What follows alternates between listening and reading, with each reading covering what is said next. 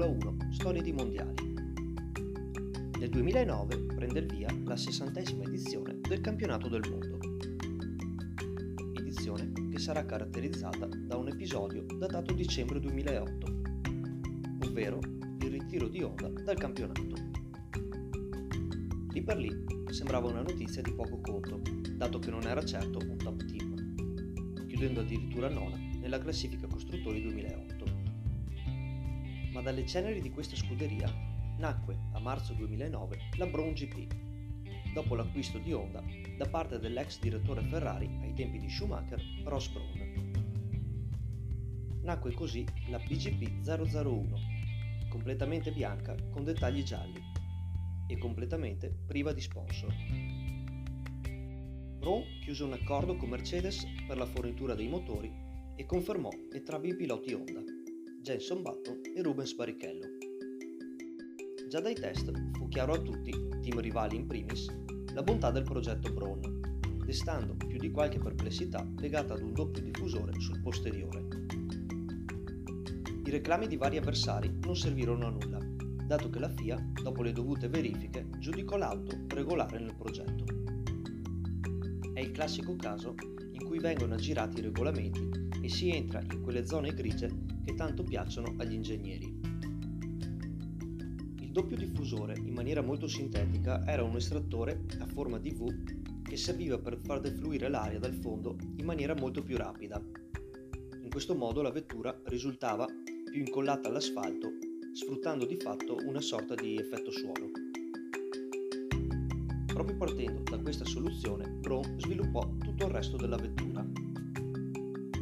Dunque sarebbe perfino stato inutile per gli avversari copiare la soluzione, perché con tutta probabilità non avrebbe funzionato. Il campionato inizia dunque in Australia, dove arriva una storica doppietta Brawn al suo debutto in Formula 1, con Button davanti a Barrichello. L'inglese si aggiudica anche il successivo Gran Premio in Malesia per poi chiudere terzo in Cina. Arrivano 4 vittorie di fila in Bahrain, Spagna, Monaco e Turchia, mentre il compagno Barrichello, meno costante, giunge a podio solo in 3 occasioni. Inizia una sorta di crisi dovuta alla mancanza di sviluppi, ma il vantaggio accumulato nei confronti di McLaren e soprattutto Red Bull è veramente ampio. Dopo la Turchia, Button comanda con 61 punti, Barrichello secondo a 35 e Vettel a 29. Il tedesco al suo primo anno in Red Bull si sta mettendo in luce, dopo la vittoria a sorpresa con il team satellite Toro Rosso a Monza l'anno precedente. Nei successivi 5 appuntamenti arriva solo una vittoria per la Brawn con Barrichello al Gran Premio d'Europa corso a Valencia, mentre si aggiudicano un successo anche Webber, Hamilton e Räikkönen. Torna la Brawn a Monza con una doppietta con Barrichello davanti all'inglese. Ma quest'ultimo gestisce bene il vantaggio, laureandosi campione del mondo dopo un anonimo quinto posto in Brasile con una gara d'anticipo. La classifica finale vede Jenson Button a quota 95 punti contro gli 84 di Sebastian Vettel e i 77 di Rubens Barrichello. Insieme al titolo piloti arriva anche quello costruttori, chiuso con 172 punti contro la Red Bull a 153,5. Molto indietro McLaren e Ferrari, rispettivamente ferme a 71 e 70 punti.